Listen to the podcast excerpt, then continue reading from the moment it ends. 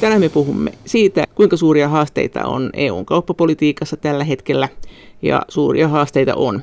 Ja saadaanko nyt viimein allekirjoitetuksi EUn ja Mercosur-maiden, eli Brasilian, Argentiinan, Uruguayn ja Paraguayn välille jo 20 vuotta tekeillä ollut maailman suurin kauppasopimus, vai kaatuuko se nyt esimerkiksi Brasilian metsäpaloihin.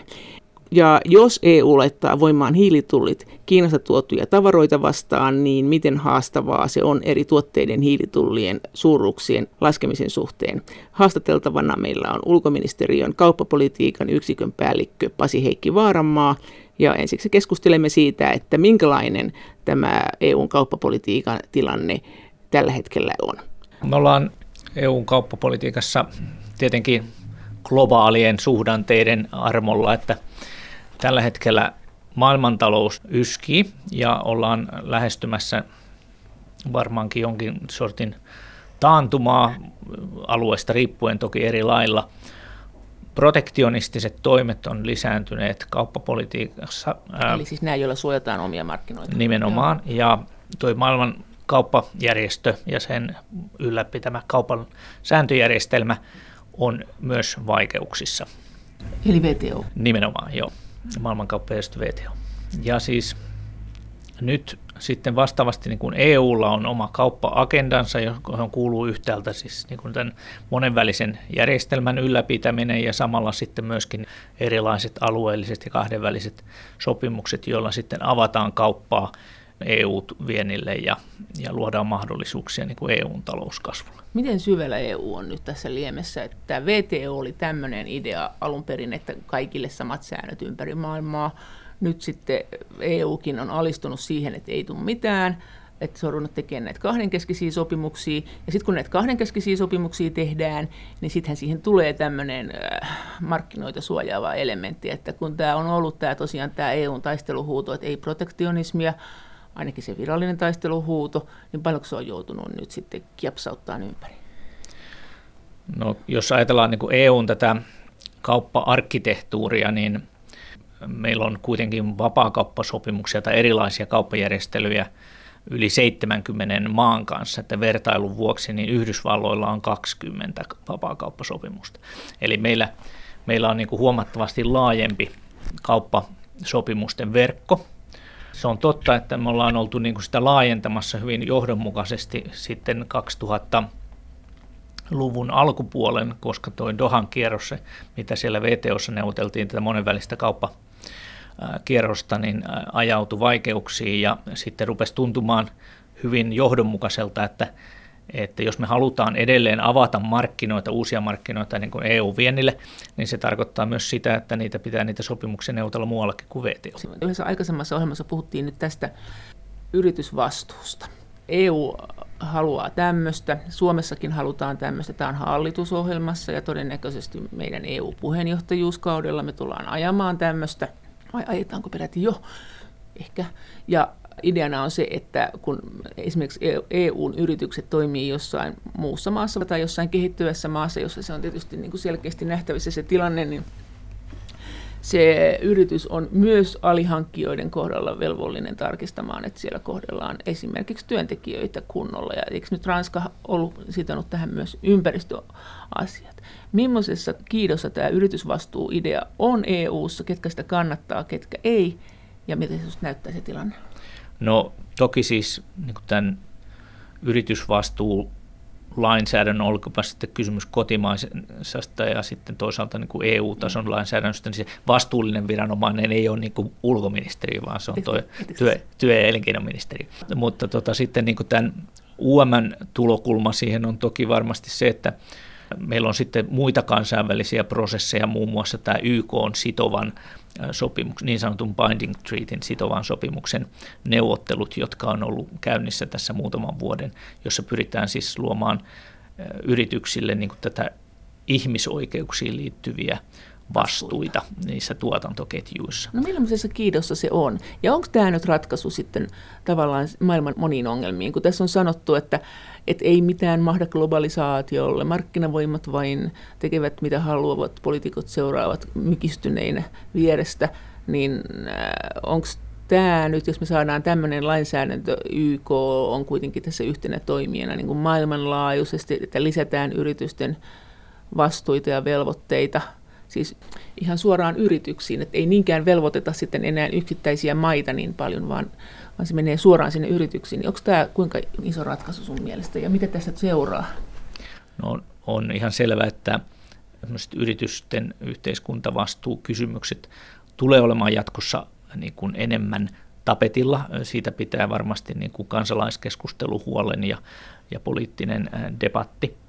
Samanaikaisesti niin kun sä kysyit tästä, että miten se YK-prosessi, minkälaisessa nousukiidossa se on, niin sehän on ollut itse asiassa, siinä on ollut paljon liikevoimaa, johon ei ole kuitenkaan sitten esimerkiksi välttämättä tämmöinen innostus teollisu, niin sanotussa teollisuusmaissa ollut tähän saakka niin hillittömän suurta, johtuen siitä, että se, se alkuperäinen neuvotteluidea liittyy niin kuin tämmöisiin ylikansallisten yritysten yhteiskuntavastuuseen, mikä on sinänsä niin kuin tavoiteltava ja arvokas asia myös, mutta sen heikkous on toki siinä, että jos ajatellaan niin kuin vaikkapa noita työelämän normeja ja sitten ihmisoikeusloukkauksia ja tämän tyyppisiä, niin pelkkä ajatus, että vain niin kuin monikansallisiin yrityksiin suuntaamalla voitaisiin vaikuttaa siihen, että mitä oikeasti niin kuin ruohonjuuritasolla sitten niissä kaikissa nyrkkipajoissa ja tekstiilimyllyissä tuolla kehitysmaissa tapahtuu, niin sehän on täysin virheellinen ja naivi. Eli nyt kun sitten siellä on siinä YK-prosessissa on pikkusen liikuttu siihen suuntaan, että tämä koskee tämä yritysten yhteiskuntavastuu- ja ihmisoikeuselementit, niin yrityksiä, kaikkia yrityksiä, niin siinä voi olla hyvin niin kuin semmoista uudenlaista intressiä sitten neuvotella tästä. Samanaikaisesti on ihan päivän selvä, että vaikeuskerroin nousee, koska on epäselvää, että millä tavalla ne maat, joissa on niitä useimpia ongelmia, on sitten kykeneviä sitoutumaan kovinkaan niin kuin tämmöisiin pitkälle meneviin velvoitteisiin. Miten tämä iso kysymys täällä, miten, miten siihen on suhtauduttu, että jos on tämmöinen yritysvastuu esimerkiksi EU-markkinoille, jos tuo joku ää, eurooppalainen EU-jäsenmaan yritys. Tuotteita, jotka se on tuottanut jossain kehittyvässä maassa, sen pitää alihankintaketjua myöten tarkistaa, että nämä asiat on kunnossa siinä tuotteessa, mitä se tuo siinä tuotannossa, niin miten tämä kilpailuasetelma sitten, että jos siellä on joku paikallinen yrittäjä, joku vaikka sijaitsee vaikka Intiassa, niin onko näin, että että siltä vaaditaan ne tasan samat asiat, vai tarkoittaako tämä käytännössä sitä, että sen yrityksen kannattaisi siirtää se kotipaikkansa sinne Intiaan, jolloin se pystyisi välttämään nämä vastuut? No, koska tässä on kysymys siis tällä hetkellä toki niin kuin yritysten vapaaehtoisesta, siis lukuun tietenkin siis jos ajatellaan niin kuin Euroopassa toimimista, ja. niin tokihan Euroopassa pitää toimia niin kuin eurooppalaisten lakien ja asetusten mukaan, mutta pitkälti niin kuin tämä yritysten yhteiskuntavastuu työ on lähtenyt niiden yritysten vapaaehtoisesta toiminnasta. Eli ne kantaa huolta suhteessa niin kuin tähän kansalaisyhteiskuntaan ja kuluttajiin siitä, että heidän, heidän asiansa on kunnossa. Että se on tämmöinen niin kuin, tavallaan, tietysti mielessä, jos voisi haluta ajatella, niin tämmöinen myyntivalttikin. Se on tämmöinen sertifikaatti, mutta että jos EU kuitenkin kehrää jo direktiiviä tästä? Niin no, Ehkä. siis mä en valitettavasti tunne tätä ihan niin Joo. pitkälle, että mä voisin sanoa siitä, että kuinka, Joo. millä aikataululla tässä toimitaan, mutta mä, koska on näitä kansallisia lainsäädäntöjä jo olemassa nyt Britanniassa, joka tietenkin on nyt vähän kiikunkaa kuin EU-maa, ja sitten Ranskassa ja nyt Suomessa toki mietitään myös, niin onhan se selvää, että näiden tällaisten kansallisten kokemusten pohjalta voisi olla mahdollista laatia myös EU-tason lainsäädäntöä. Ja silloin se ei perustuisi enää yritysten vapaaehtoisuuteen näissä maissa, joissa tätä lakia ei ole, vaan silloin se olisi koko EU-tasolla tämä vaade. Niin, niin, minä sen ymmärrän. Ja Suomessa, se, jos se laki tulee meille, niin Suomessa kaikki suomalaiset yritykset joutuu noudattamaan tätä. Niin no se tietenkin riippuu sitten soveltamisalasta ja siitä, että... Et, että siis, et, siis ei kaikki vai? No siis äh, nythän kun ei ole olemassa semmoista no. EU-tason lainsäädäntöä, niin on vaikea sanoa, että lähdettäisikö sitä tekemään esimerkiksi niin kuin vaikka jollain sektorilla. esimerkiksi vaikka vaatetussektorilla, koska siis nythän OECDn puitteissa, kun tehtiin joitakin vuosia takaperin näitä vastuulliseen timanttihankintoihin liittyen, niin se Kimberleyn prosessi ja sitten, sitten on toisaalta niin tämmöinen vastuullinen mineraalihankinta, niin sen tyyppisiä juttuja, että voi olla, että se haluttaisiin sektorikohtaisesti, sektorikohtaisesti kohdistaa, että missä olisi helpoin niin kuin, niin kuin nämä tuotantoketjut muuttaa vastuullisiksi. Kauppapolitiikan yksikön päällikkö Pasi Heikki Varmaa ulkoministeriöstä.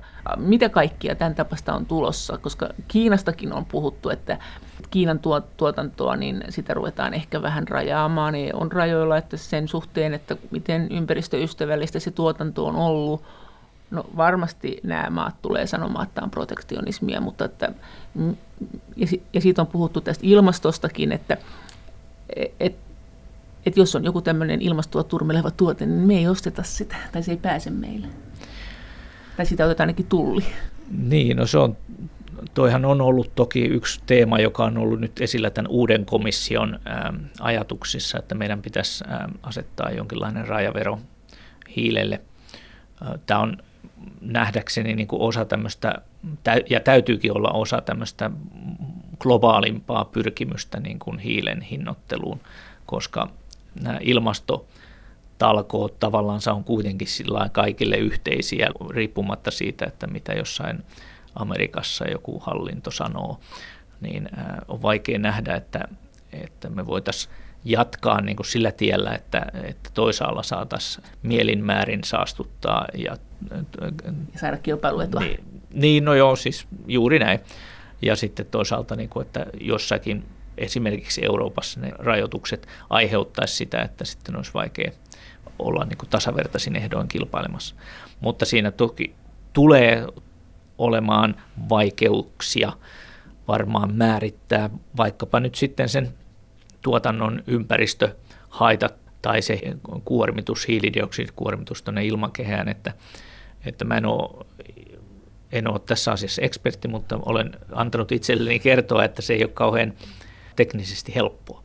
Ja nythän siis esimerkiksi tässä vähän aikaa sitten juttelin teollisuuden edustajien kanssa, jotka totesivat, että jos nyt ajatellaan vaikkapa nyt jotakin sellaista suomalaista teollisuutta, mitä on tuolla maailmalla, niin osassa niistä on korkeammat ympäristöstandardit niin kuin heidän siinä omassa työssä ilman, että sitä vaaditaan, kuin Euroopassa tuotannossa. Siis joissain maissa, missä niin. maissa esim? No, voiko sitä sanoa ilman, että joutuu niin kuin kavaltamaan näitä yrityksiä. Eli vaikka, nyt, vaikka meidän selluloosan tuotanto tuolla Etelä-Amerikassa, niin se on ne teknologiset ratkaisut, mitä siellä on tehty, Joo. on niin paljon uudempia kuin monet kotoisat. Eli se on puhtaampaa. Niin.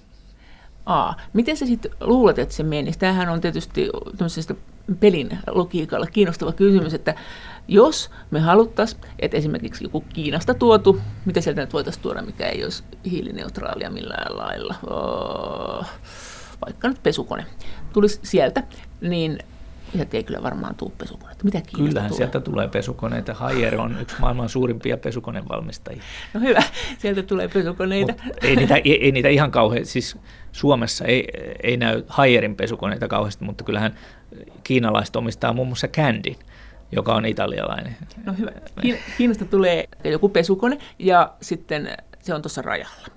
Miten sä luulet, että miten siinä kävisi? Joutuisiko kiinalainen firma, tämä pesukonefirma, niin itse esittää ne hiililaskelmansa, selittämään, mitä alihankintaketjussa tapahtuu, ja sanomaan, että näin, näin ja näin, ja koska tämä normi nyt ei ole aivan sama kuin teillä EU-ssa, niin me maksetaan näin paljon. Taikka, taikka ei makseta mitään, mutta että he joutuu tekemään sen laskelman, ja sitten EUn niin kuin taitavat tarkastajat sanovat siinä, että ai te olettekin tehneet Manner-Kiinassa tuonna, siellähän on näitä ja näitä ongelmia, että miten te olette sen hoitanut, vai joutuuko se EUn tarkastaja sinne rajalla tekemään yksin nämä laskelmat. Sehän olisi aivan epätoivoinen to- touhu. Luulisi, että se pitäisi sysätä se todistustaakka sille tuojalle.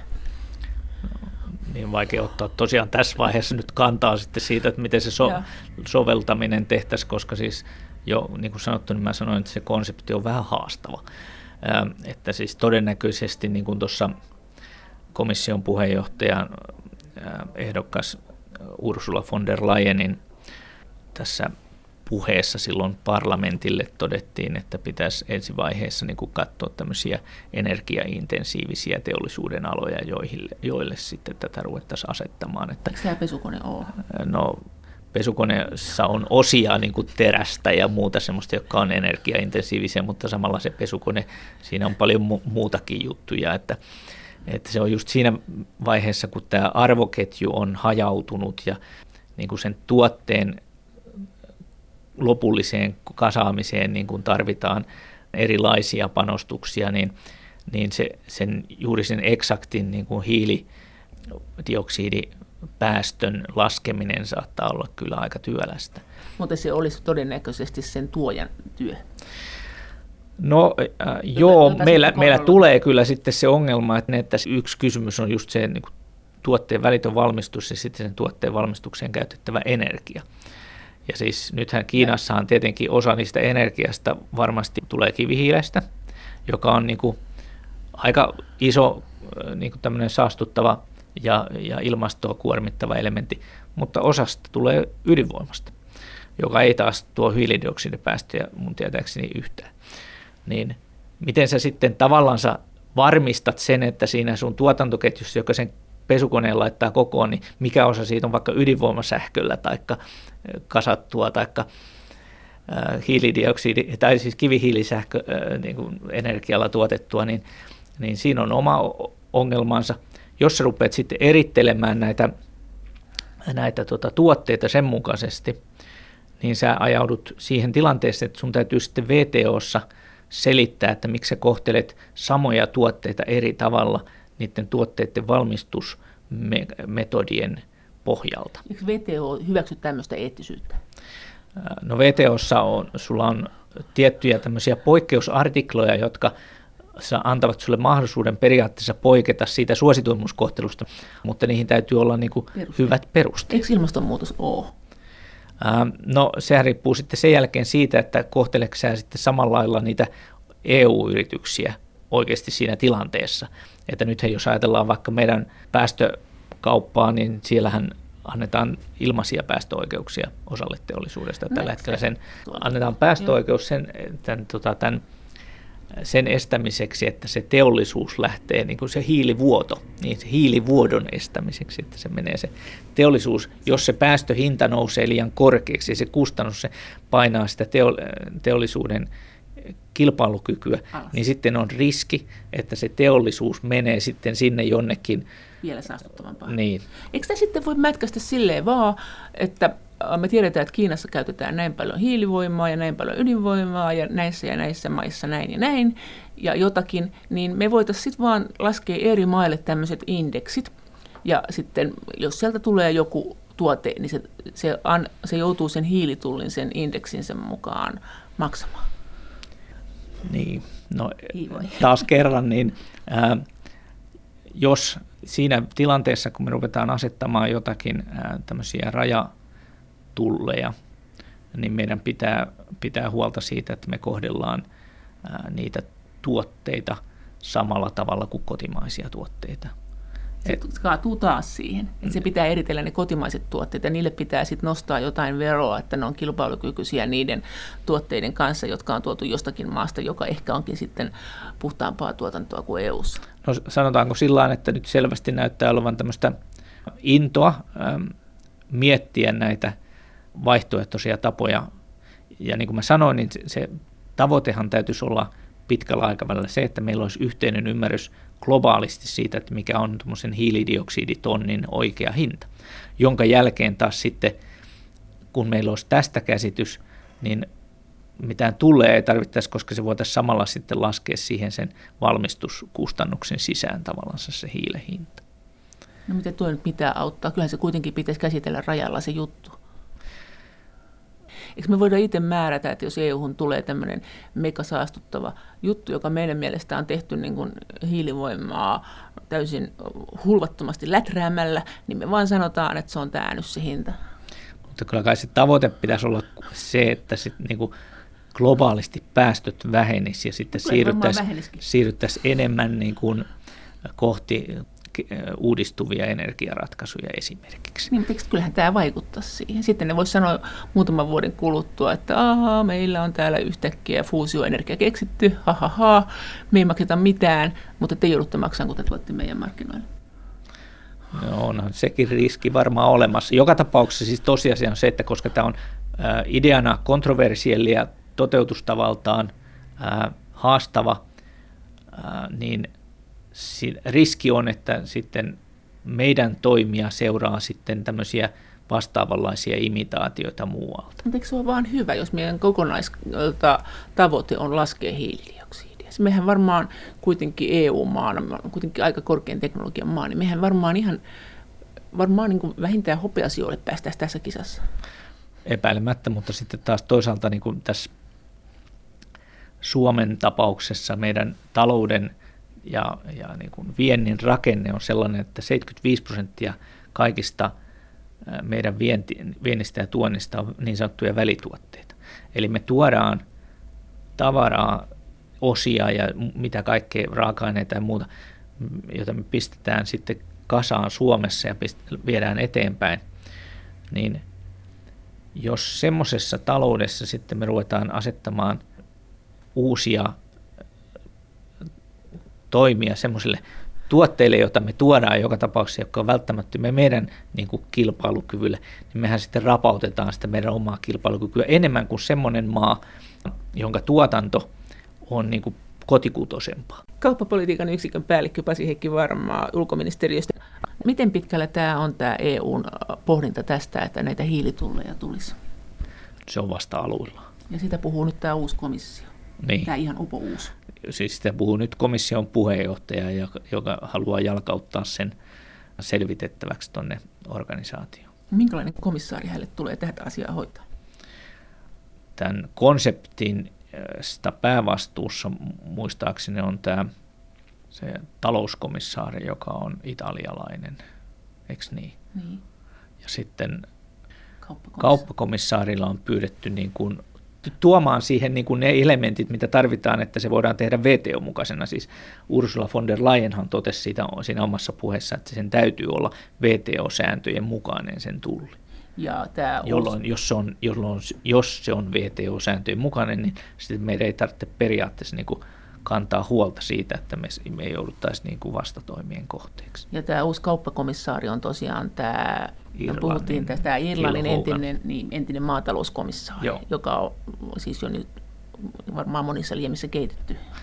Epäilemättä ja siis, siis okei, okay, koko komissio, niin äh, sitä ei ole vielä valittu, että näin, mutta ei ole mitään niin kuin tällä hetkellä nähtävissä olevaa syytä, minkä takia hän ei tätä kauppakomissaarin pestiä saisi, mutta – No, mutta onko tämä sama, tämä sama ongelma, jos tämä yritysvastuu ajatus tulee EU-hun, tämä työntekijät ja muutkin ympäristöasiat, ja, ja ympäristöasiat muutkin kuin tämä hiili, niin nämä ihan samat ongelmat, mitä sä kuvasit tämän hiilen kanssa, niin nämä on nyt edessä sitten.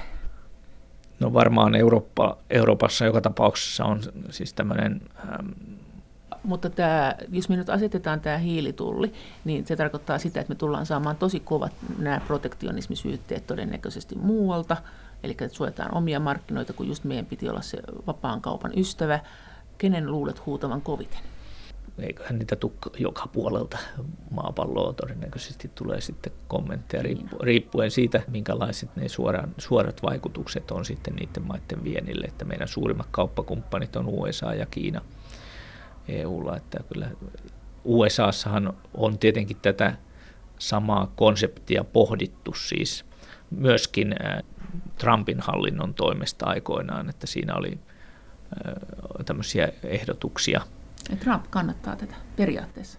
Hänen, hänen tota, henkilökohtaisesta kannasta on vaikea sanoa mitään, mutta siis muistan, että silloin kun Trump tuli valtaan, niin se oli yksi optio, että mutta si, siinä oli se idea, että asetetaan tämmöinen hiilirajavero, jolla rahoitetaan sitten tämän muurin rakentaminen siihen Meksikon ja USA välille. Ha.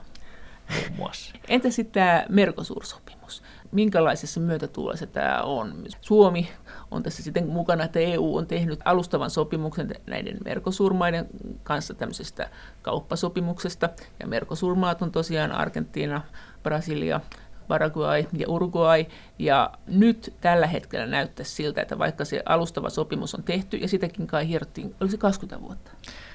Niin siis ähm, se idea on varmaan vielä vanhempi, äh, että silloin kun Mercosur muodostettiin silloin 90-luvun alkupuolella, niin vähän sen jälkeen jo ruvettiin pohtimaan, että, että EU pitäisi varmaan niin kuin miettiä yhteyksiään sinne tähän maakokonaisuuteen yksittäisten maiden sijaan. Ja siis meillähän on, Euroopalla on niin pitkät vahvat siteet latinalaiseen Amerikkaan ja sillä sitten tämän kauppablokin syntyminen tavallaan antoi uusia mahdollisuuksia luoda äh, suhteita sinne niin kuin laajemmin kuin pelkästään yksittäisten maiden tasolla. Ja niistä neuvottelusta sovittiin 99, ne aloitettiin 2000, ne ajo Karille 2004, siinä oli pitkä tauko, 2010 ne käynnistyi uudestaan vähäksi aikaa, sitten ne taas jämähti ja nyt sitten 2015 vuodesta saakka on taas neuvoteltu vähän intensiivisemmin. Ja sen seurauksena on nyt siis tämä poliittinen yhteisymmärrys, mikä nyt on saatu. Se on alustava sopimus, että se ei ole vielä mitään. Neuvottelutekstit on kaikkien nähtävillä EU-nettisivuilla.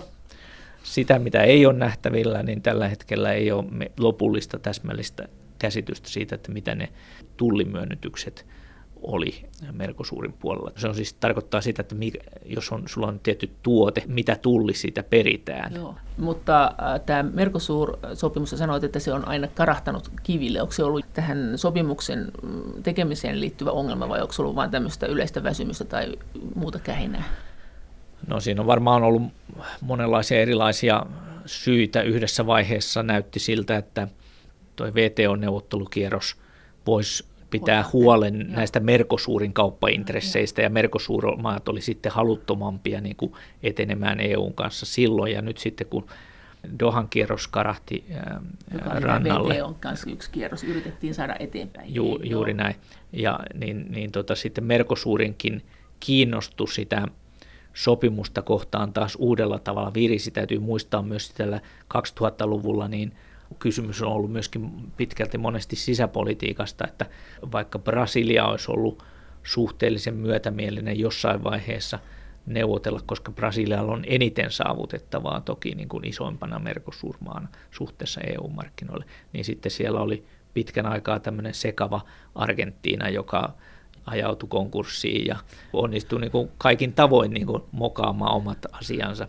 Mutta sitten kun tuli tämä Brasiliassa valta vaihtui Dilmasta Temeriin ja Argentiinassa Kirchneristä Macriin, niin, niin sitten oli tavallaan tämä, nämä poliittiset reunaehdot muuttu sillä että näytti, että nyt tämä sopimus on mahdollista oikeasti saada maaliin.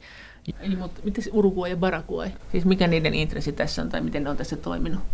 Tai mit, mitä, mitä siellä yleensä tapahtuu? No Uruguay on perinteisesti ollut semmoinen äh, kiinnostunut avoimesta kaupasta ja ne, se, niiden nimeähän kantaa tämä Punta del Esten kauppakierros, joka päätti, päättyi siis VTOn perustamiseen silloin, silloin 1995. Se oli, se oli Uruguayn kierroksen nimellä tämä edellinen kauppaneuvottelukierros, kun se, siitä, siitä päätettiin sitä kauppakierroksesta Uruguayssa Punta del Estes 1986. Ja sen valtavan kierroksen tuloksena luotiin sitten tämä VTO-järjestelmä. Entäs Paraguay?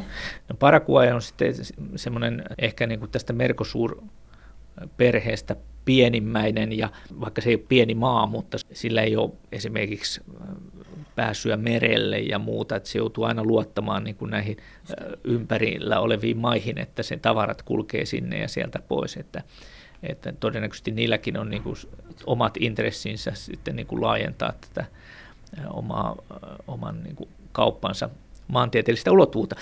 Sinänsähän siis äh, heidän varmaan vientiprofiilinsa on aika maatalousvoittoinen kyllä. Mitä sieltä tuodaan, mitä sinne viedään näihin Mercosur-alueille tai näihin eri maihin? Mikä? On ihan selvää, että siis nämä useimmat näistä on erittäin merkittäviä maataloustuottajia, että ne on ja siis sekin on yksi syy, minkä takia nämä Mercosur-neuvottelut sitten taas ehkä EUn näkökulmasta oli vaikeita, että tiedettiin jo alustavasti, että näiden, näiden intressi tulisi olemaan maataloustuotteiden markkinoille pääsyn lisäämisessä EU:ssa ja EUlla taas vastaavasti sitten tämän... tämän tota, Intressi on olla päästämättä. Niin, se, se, se on niin tämä halu on ollut pitää huolta myös eurooppalaisesta maataloudesta. Että vertailun vuoksi, jos en nyt ihan väärin muista, niin EUn naudanlihatuotanto on noin 8 miljoonaa tonnia, siis koko EUn, ja Brasilian on 11 miljoonaa tonnia. Että siis siitä näkee sitä mittasuhteetta, että no okei, Brasilia on Euroopan kokoinen maa, mutta, mutta että kyllä siellä on ihan niin kuin aika kilpailukykyinen tuotanto. Onko se Euroopan kokoinen pinta On se, joo. Taitaa olla vielä vähän suurempi.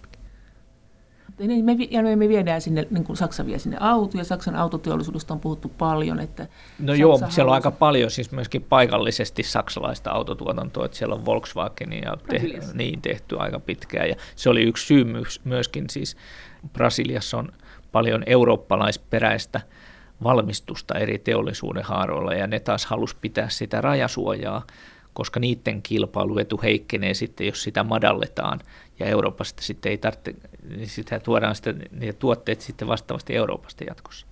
Eli tämä on sitten siellä päässä kipeä kysymys. No, Juuri näin. Kauppapolitiikan yksikön päällikkö Pasi Hekki Varmaa ulkoministeriöstä.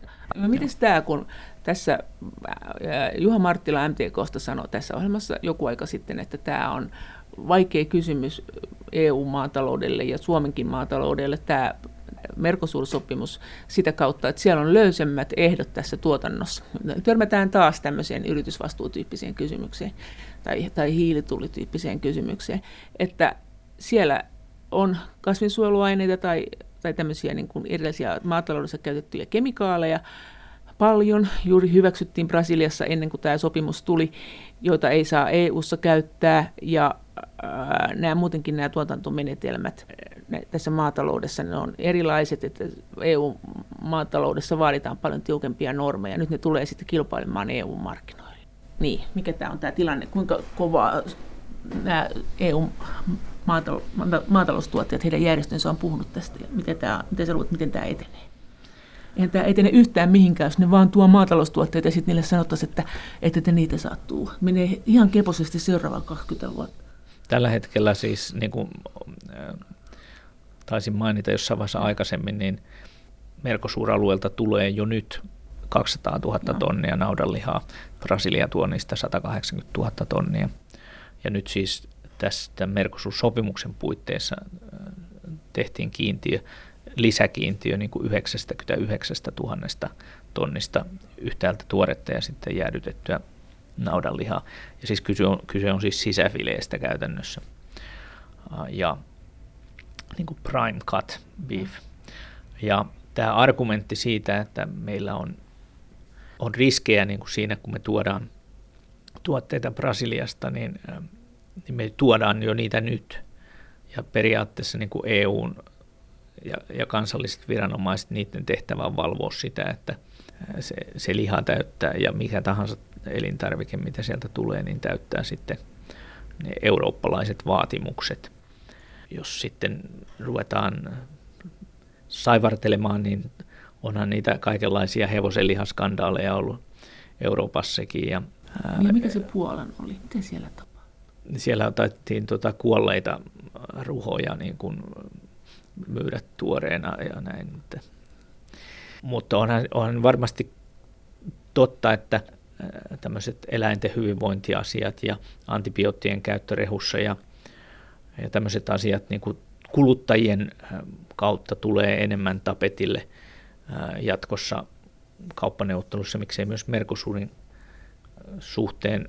Siis tämä, se 99 000 tonnia, joka nyt tulee lisää, niin sehän on hampurilaispihvi per ää, eurooppalainen kuluttaja. Että se, niin, että se täytyy niin kuin myöskin suhteuttaa tietyssä mielessä tämmöiseen perspektiiviin selvä on varmaan, tai siis niin kuin uskottava argumentti on, että sitten kun lihan määrä lisääntyy markkinoilla, niin sillä on depressiivistä vaikutusta sitten niin kuin tuottajahintoihin Euroopassa.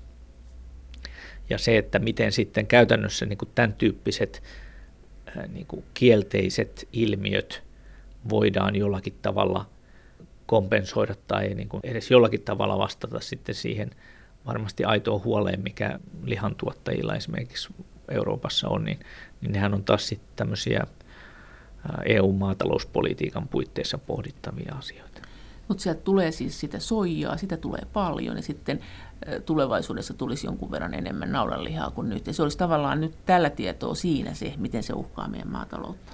No siis tulihan sinne tämmöinen isohko siipikarjanlihakiintiö kanssa, mutta siis se ei poista sitä tosiasiaa, että, että tässä eurooppalaisessa mittakaavassa todennäköisesti, no meillä saadaan nyt jo brasilialaista lihaa kaupasta. Kuulin justiin se yhdeltä kollegalta, kun e, mietin tuota argentiinalaista lihaa, joka on brasilialaistenkin mielestä parempaa nautaa kuin mitä heiltä tuotetaan, niin niin sitäkin kulma saa. Niin kuin. Ihan muuten vaan, että miten se Argentiina, sä sanoit äsken, että se liha on ehkä parempaa kuin Brasilian, ainakin tämmöisiä mielipiteitä voi olla, niin A, miksi? Eikö se ole se sama niitty, missä he kävelevät rajasta huolimatta nämä lehmät? Siis se on eri karjaa. Se on eri, eri karjarotu jo, ja se on toisenlaisen se, että miten ne rasvasäikeet on siellä. Tota, on siellä on erilainen rasvasäikeet siinä sisä, tota, fileen kohdallaan, että se maistuu toisenlaiselta sitten. Mutta se oli jännä, koska se mulle sanoi tämän argentinalaisen lihatunnustuksen brasilialainen diplomaatti aikoinaan, että älä kerro muille, mutta. Entä sitten tämä Brasilian metsäpalot? Miten iso kysymys se on tämän Mercosur-sopimuksen suhteen? Macronhan kävi siellä sanomassa, että hän ei ainakaan allekirjoita yhtään mitään sopimusta niin kauan kuin tätä asiaa ei hoidettu.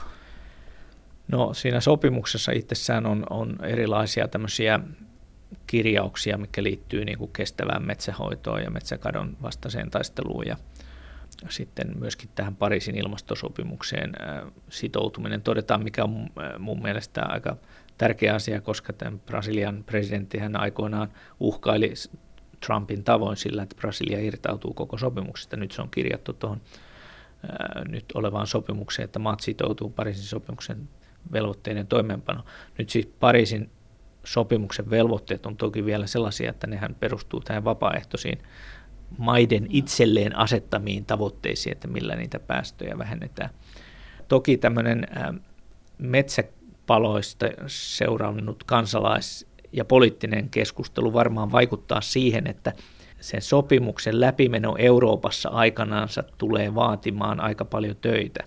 Että siinä missä, missä niin kuin meidän tämänhetkinen virkamiesnäkemys on se, että, että tämä on hyvä sopimus, todennäköisesti paras, mikä on tässä vaiheessa ollut saatavissa, johtuen näistä meidän EUn omista herkkyyksistä markkinoille pääsyn suhteen, kun se kuitenkin laskennallisesti on tuomassa vuositasolla neljän miljardin säästöt tullinalennuksissa. EU-viennille Brasilia. Ja tämä oli mielenkiintoinen, kun puhuttiin tästä, että kun puhutaan, että kaikki sopimukset on suurinta ja kauneinta ja mitä kaikki. Niin tässä niin, ennen puhuttiin tätä, ennen niin, haastattelua. Tämä on tullin alennuksien mittakaavassa Euro, EUn suurin varmasti tällä hetkellä, että koska jos se Kanada-sopimus, mikä me saatiin, jota, SETA, so, SETA, jota sovelletaan nyt väliaikaisesti syyskuulta 2017 alkaen, niin se toi 800 miljoonan euron tullinalennukset niin kuin siihen EU- ja Kanadan väliseen kauppaan. Nyt tämä EU-Japanin sopimus, joka saatiin tänä vuonna maaliin, niin se tuo noin miljardin alennukset EUn ja Japanin väliseen kauppaan. Ja Mercosur-sopimus, kun se aikanaan tulee äh, niin kuin sovellettavaksi, niin tuo sitten neljän miljardin säästöt eurooppalaisille viejille. No miten sitten, kun Invoicin toiminnanjohtaja Sonja Finer sanoi tässä, että tässä sopimuksessa on, hän sanoi, että sekin ongelma, että tämä lisää tämmöistä kauppaa, joka rasittaa ympäristöä, mutta se, että nämä ehdot, mitä täällä on asetettu näille merkosurmaille, nämä eettiset ehdot, niin ne on tämmöisiä, että me toivotaan, että te teette niin ja näin, että siellä ei ole semmoisia niin rangaistuksia, sanktioita jostakin asioista, muuta kuin se, että se sopimus lakkaa sitten olemasta voimassa. Se, siellä ei ole niin kuin semmoista hienosäätöä, ja jos kerran näin on, niin miksi me sitten tehdään tämmöistä sopimusta, kun siellä kuitenkin niitä rikkomuksia ehkä tulee olemaan? Meillä on siis äh, nämä kestävän kehityksen velvoitteet, joihin varmaan äh, viitattiin, niin nehän on sinänsä sitovia myös.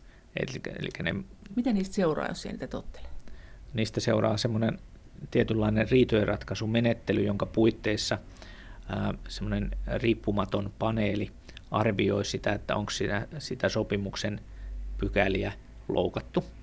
Ja sitten periaatteessa osapuolet sitoutuu niin kuin sitten sen paneelin suosituksiin, eli jos paneeli päättyy suosittamaan, että joku asia pitää korjata, niin periaatteessa sitten se toinen osapuoli on sitten velvollinen sen korjaamaan. Jos ei se korjaa, niin mitä sille seuraa?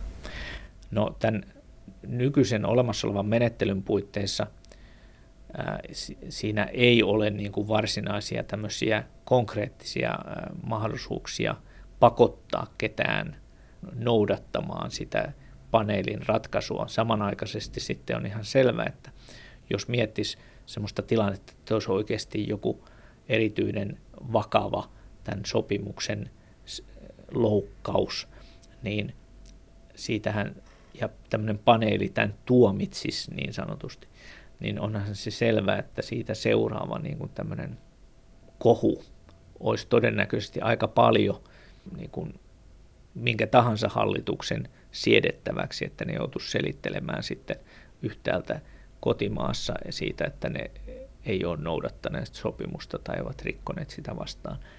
Ja sitten toisaalta niin kuin muulle maailmalle selvittelemään sitä, että oma arvioni on se, että vaikka ei ole tämmöistä rankaisumahdollisuutta, niin se kannustin tavallaan noudattaa niitä sopimussitoumuksiaan on kuitenkin olemassa, koska sittenhän jos et sä niitä noudattaisi tässä yhteydessä, niin sunhan tavallaan uskottavuutesi niin kuin kauppakumppanina heikkenisi sitten mu- muussakin mielessä. Kauppapolitiikan yksikön päällikkö Pasi Heikki Varmaa ulkoministeriöstä. Miten sitten, kun sä sanoit näin, jutteltiin tässä aikaisemmin, että tämä ei olekaan itse asiassa tämmöinen tavanomainen kauppasopimus, tämä EUn ja Merkosurmaiden kauppasopimus, vaan tämä on itse asiassa assosiaatiosopimus. Eli sama assosiaatiosopimus, joka sai Ukrainassa sen kriisin aikaiseksi Venäjä ei tykännyt, että solmitaan tämmöinen assosiaatiosopimus. Itä-Euroopan maiden kanssahan on solmittu tämmöisiä assosiaatiosopimuksia, joissa on edellytetty EUn arvopohjan huomioon ottamista. Taitaa olla semmoisia syviä ja kokonaisvaltaisia kumppanuussopimuksia ne Ukrainankin ja kanssa taitaa olla. Mutta siis tämä assosiaatiosopimus sisältää siis tämmöisiä poliittisen vuoropuheluelementtejä. Ja tässä ne poliittiset, onko ne nimenomaan nyt näitä eettisiä ympäristö, työvoima vai onko jotain muuta? Siellä on varmaan myös turvallisuuspolitiikka, tämmöisiä joukkotuhoasejuttuja ja tämän tyyppisiä asioita. Silloin se on assosiaatiosopimus. No onko siinä sitten tämmöinen oveluus, että kun EU-sahan yleensä kun on tämmöisiä taloudellisia sopimuksia, niin niihin vaaditaan, kuten esimerkiksi SETAankin vaadittiin, neuvoston yksimielinen kannatus, että kun jos joku maa sanoo, että ei me hyväksytä sitä, niin sitten se kaatuu se sopimus. Ja tämähän oli tosi tiukkaa ja kiinnostavaa. Tota, siis Kanadan sopimus, niin se oli, se oli siis tämmöinen vapaakauppasopimus, jossa oli myös investointisuojaelementti. Ja johtuen sitten se investointisuoja ja varsinkin se investointiriitojen ratkaisu, niin se kuuluu niin kuin jäsenmaiden jaettuun kompetenssiin. Siis se tarkoittaa sitä, että se pitää tullakseen lopullisesti voimaan, niin se täytyy ratifioida jokaisessa jäsenmaassa. Eli se vaatii sen täydellisen yksimielisyyden, jos se on sidottu siihen samaan sopimukseen, se investointisuoja ja se kauppasopimus. Joo, no tässä assosiaatiosopimuksessa ei ole investointisuojaa, ah. mutta se assosiaatiosopimukset on niin kuin EU-lainsäädännön mukaisesti semmoisia, jotka edellyttää yksimielisyyttä. Se, että tässä voisi periaatteessa olla mahdollista, jos kohta niin kuin riskaapeliä, että jossain vaiheessa tehtäisiin esitys sen kauppaosion väliaikaisesta soveltamisesta.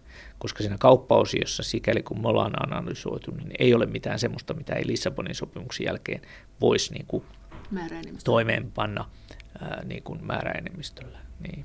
Mutta mikä siellä oli siis se, joka se vaati sen yksimielisyyden sinne? Se, se, se, että se on, se on niin kuin osa, kuuluu tämmöiseen assosiaatiosopimukseen. No mitä sä luulet? Kuinka iso kysymys tämä tulee olemaan? Ketkä kaikki maat vastustaa sitä Mercosur-sopimusta ja ketkä ei? Tähän menee myös parlamenttiin, että sielläkin pitäisi ruveta katsomaan. Siellä nyt ei vaadita yksimielisyyttä, että siellä riitä niin kuin vaan se enemmistö. enemmistö joo. No siis äh, nyt mä en valitettavasti voi niin lähteä spekuloimaan sillä, miten eri jäsenmaat siihen Mercosurin suhtautuu, mutta minusta on ihan päivänselvää, jos seuraa yhtään tämmöistä keskustelua mediassa, niin aika monessa jäsenmaassa olisi todennäköisesti hankalaa saada just tällä hetkellä tätä sopimusta eteenpäin. Ja jäsenmailla on niin huolia tämmöisistä vaikkapa niistä Brasilian metsäpaloista, joilla ei ole niin kuin suoraa yhteyttä siihen kauppasopimukseen millään tavalla, mutta siis ää, niin kuin tässä näissä poliittisissa realiteeteissa niin kansan valitsemat hallitsijat joutuu toimimaan siltä pohjalta, mitä, mitä tuolla kansan edustuslaitoksissa asioista tuumataan. Mutta mitkä maat? Eikö se aika tiukkaa, jos Macron sanoi, että eikö hän sanoi näin, että me ei allekirjoiteta sitä ennen kuin tämä metsäpaloasia jotenkin ratkaistaan? No, no siis joo, tällainen, tämmöisiä äänenpainoja on kuultu paitsi Ranskasta, niin myös muun muassa Itävallasta ja, ja Irlannista. Mä en ole käynyt ihan yksityiskohtaisesti katsomassa, että mitkä kaikki asiat heillä huolettaa, mutta siis äh, nythän ei olla vielä siellä, että päästäisiin niinku edes allekirjoittamaan sitä sopimusta, koska se sopimustekstit, vaikka ne on valmiita, niin se, se tämä juridinen tarkastelu, joka vielä täytyy tehdä, niin se on vielä kesken.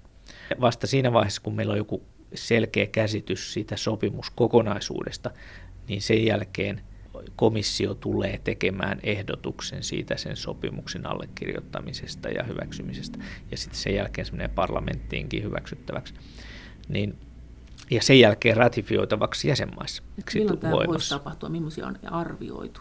Millaisia olisi arvioitu ilman Brasilian metsäpaloja ja millaisia metsäpalojen kanssa?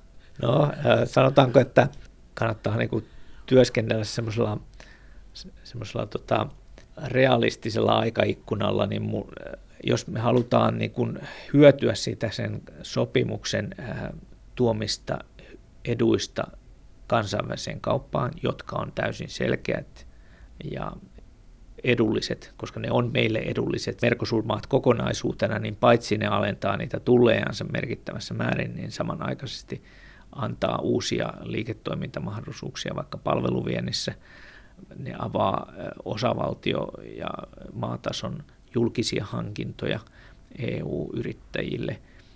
Ne ei ole tehnyt tämmöisiä sitoumuksia koskaan VTOssa, ne ei ole tämän VTOn julkisten hankintojen sopimuksen osapuoli, ne ei ole tehnyt keskenänsä minkäänlaisia sitoumuksia julkisista hankinnoista. Ja nyt ne avaa julkisten hankintojen markkinat niin kuin EU-yrityksille. Joo. Niin on ihan selvää, että siellä on paljon etuja eurooppalaisille – viejille. Mutta niin kuin summa summarum, jos me halutaan ne kauppaosat siitä sopimuksesta voimaan mahdollisimman pian, niin meidän täytyisi jollakin aikavälillä sopia sitten sen sopimuksen väliaikaisesta soveltamisesta, niin kuin me ollaan tehty Kanadankin kanssa. Tämä Irlannin entinen maatalouskomissaari, tuleva, todennäköinen tuleva kauppakomissaari Hogan, niin ottaen huomioon Irlannin tilanteen, että mahdollinen Brexit tulee heikentämään heidän mahdollisuuksiaan viedä elintarvikkeita Britanniaan, niin he on varmaan hyvin kiinnostuneita siitä, että EUn alue imee maataloustuotteita. Siis, siis mukaan ir- lukien irlantilaista nautaa. Niin, mukaan lukien irlantilaista nautaa. Niin voisi kuvitella, että hän voi olla tässä, tässä asiassa kuitenkin niin kuin aika tarkkaavainen. No joo, siis tässähän on paljon liikkuvia osia, että nythän äh, esimerkiksi, niin kuin mä puhuin aikaisemmin siitä, että nämä poliittiset tähtikuviot oli suotuisat tälle neuvottelulle nyt tässä muutama vuosi takaperin, jonka johdosta tämä meni nopeammin eteenpäin, niin nythän siis Etelä-Amerikassakin on vaaleja. Argentiinassa on vaalit nyt ensi kuussa, presidentinvaalit ja Macrin aikakausi on katkolla. Onko Makrin sopimus myönteinen? Makri on suhtautunut niin kuin tähän ja, kauppasopimukseen ja, kyllä ja, myönteisesti. Ja. Jo. Ja sit, nyt hän ei tiedä, että miten sitten esimerkiksi sitten hänen seuraajansa, jos se olisi jos vaikka se olisi oppositiopoliitikko, niin miten hän suhtautuisi siihen Mercosur-sopimukseen. Että nythän siellä, siellä on tullut semmoisia äänenpainoja, että tämä ei ole edullinen sopimus Mercosur-maille. Että sitä siis pitäisi... Mercosur-maissa? Niin, siis nimenomaan oppositiopoliitikkojen puolesta, että se, että – kuinka todennäköistä on, että se sopimus sitä avattaisi tai muuta, niin mä en lähtisi sitä ehkä kauheasti spekuloimaan, mutta ottaen huomioon, että tätä on nytkin hierottu jo taukojen kanssa se parikymmentä vuotta, niin mä en enää ylläty mistään. Mm, mutta se, meiltä jäi äsken kesken, sanoit sen ilman metsäpaloja metsäpalojen kanssa, niin mitkä ne vuosimäärät voisi olla? niin kuin sä varmaan huomasit, että yritin tässä vähän kiertää tätä. Että, Joo, mutta heitä nyt joku. Tiedätkö, siinä, on, siinä on valitettavasti liian monta liikkuvaa osaa. Että jos, ja, joo, liikkuvia osia on.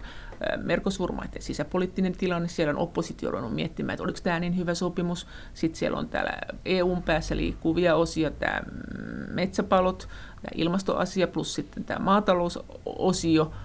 Meillä on myös Euroopan parlamentti, joka on nyt just vasta valittu, jossa on, sanotaanko, että myös semmoisia voimia, joista ei vielä tiedä, että millä tavalla ne suhtautuu vaikkapa tämän kaupan vapauttamiseen Merkosuurin kanssa, että saadaanko Merkosuurin äh, sopimukselle sitten parlamentin tuki esimerkiksi. No mitä, mitä paineita komissiolla tulee olemaan seuraavalla kaudella? tämmöisessä tilanteessa, missä siis niin alun perin puhuttiin siitä protektionismin lisääntymisestä ja siihen sääntöjärjestelmään kohdistuvista haasteista, koska siis tällä hetkellä on se tilanne, että VTOssa ratkotaan siis tämän, tällä hetkellä kaupan riidat. Ja nyt jos se kaupan riitojen ratkaisujärjestelmä lakkaa toimimasta nyt joulukuussa, ja sen seurauksena, että siellä on sellainen kaksiportainen tämmöinen riitojen ratkaisujärjestelmä, jossa on ensimmäinen riitapaneeli, joka arvioi sen kauppakiistanalaisen toimen niin VTO-yhdenmukaisuutta. Ja jos ne osapuolet ei ole tyytyväisiä sen paneelin ratkaisuun, niin siitä voidaan valittaa semmoiseen valituselimeen, joka on sitten se viimeinen ylin aste tavallaan, mihinkä voi vedota, jos on... Korkein oikeus. Niin. niin, vaikka se ei ole niin oikeuslaitos sanan varsinaisessa merkitys. Niin tähän valituselimeen kuuluu seitsemän jäsentä, joilla on määräaikainen pesti siellä, jotka kolmijäsenisinä paneeleina sitten arvioi sitä paneeliratkaisua ja sen oikeellisuutta. Ja niitä jäseniä ei ole joulukuun 10. päivän jälkeen muuta kuin yksi, koska Yhdysvallat on estänyt tähän saakka uusien jäsenten valinnan niiden neljän poistuneen ja nyt kahden pian poistuvan tilalle, koska Yhdysvallat on katsonut, että VTO, tämä riitojenratkaisujärjestelmä ja nimenomaan valituselin on ylittänyt toimivaltuutensa ja tehnyt uutta VTO-säädöstöä. Yhdysvaltoja vastaan. Niin mukaan lukien Yhdysvaltoja vastaan ja luonut uutta juridiikkaa tavallaan omilla Kiina, tulkinnoilla. Kiina, EU, Yhdysvallat muun muassa, muun muassa siinä.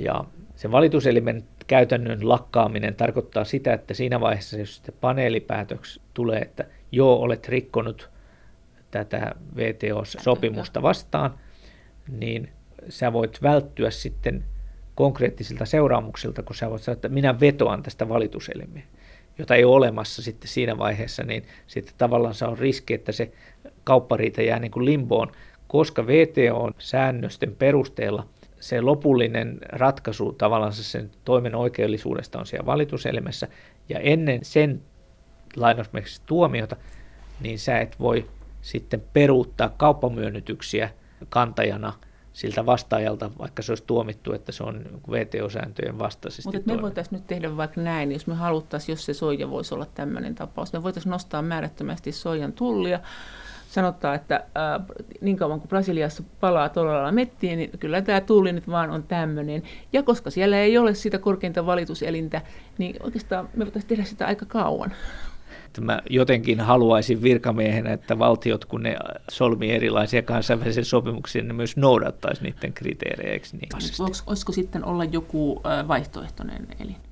No EUhan on tehnyt semmoisia ehdotuksia, joilla turvattaisiin näiden valtioiden oikeudet siinä tilanteessa, kun tämä perusriitojen ratkaisujärjestelmä hankaloituisi. Eli siellä on sellainen ehdotus, että osapuolet voisivat sopia tämmöisestä välimiesmenettelyn mukaisesta arvioinnista. Mutta se TTIP, se USA ja EUn välinen vapaakauppa- ja investointisuojasopimus, niin se on nyt niin kuin totaalisesti jäissä ja ehkä kuolee pois. Ky.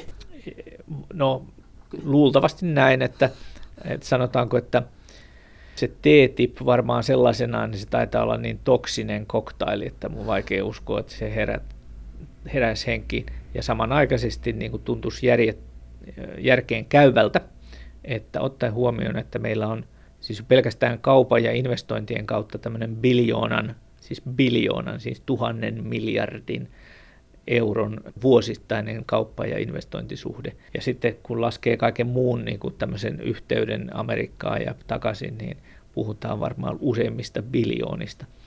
Jotenkin tuntuisi erikoiselta, että siinä kaupassa olisi kauheasti paljon vaikeuksia yrityksillä.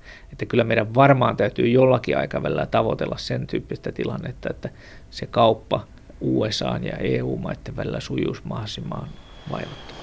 Näin sanoi ulkoministeriön kauppapolitiikan yksikön päällikkö Pasi Heikki Vaaranmaa. Kiitos teille kaikista viesteistä ja kommenteista. Ja lisää kommentteja voi lähettää sähköpostiosoitteeseen maija.elonheimo.yle.fi ja sen lisäksi me voimme keskustella näistä asioista yhdessä Twitterissä.